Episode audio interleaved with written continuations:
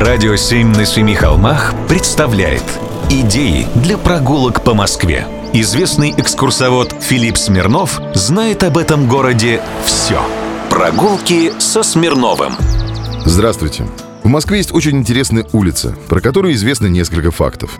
Именно на ней был роддом Гауэрмана. Именно она исчезла с карт города, хотя по-прежнему в городе есть. Именно на этой улице учились знаменитые создатели учебников по арифметике, алгебре, латыни, церковному пению, физике и естественной истории и другим наукам. Нет, я не про Арбат, как вы могли подумать, и не про улицу Большая Молчановка. Я про Лепёхинский тупик. Нынешний Лепёхинский тупик когда-то был переулком и соединял улицу Покровку с Казарменным переулком. В конце XVIII века часть его была застроена, и переулок превратился в тупик, хотя продолжал называться переулком. Он значился на картах как переулок-тупик, Тупой или Покровский переулок. А после взял и пропал.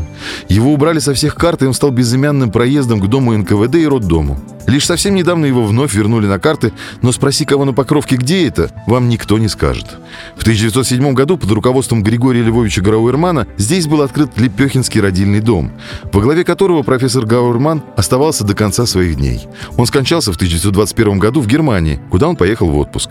А в 1923 году его именем назвали роддом номер 7 на улице Большая Молчановка. Роддом-то сохранился, только теперь в одном из его корпусов предприятие общепита, а в другом огромная рюмочная. В 1929 году родильный дом и больница на Покровке были преобразованы в Институт охраны материнства и младенчества, а сегодня это Московский областной научно-исследовательский институт акушерства и гинекологии.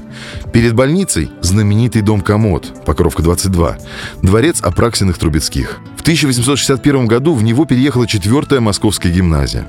Благодаря учебникам, задачникам и хрестоматиям, подготовленным ее преподавателями, 4-я Московская мужская гимназия была известна всей России. Страна десятилетиями изучала арифметику и алгебру по Малинину и Буренину, потом по Шапошникову и Вальцеву, физику по Краевичу, естественную историю по Григорьеву, русскую грамматику и литературу по Преображенскому и Поливанову, латынь по Виноградову, церковное пение по Богословскому и Платонову.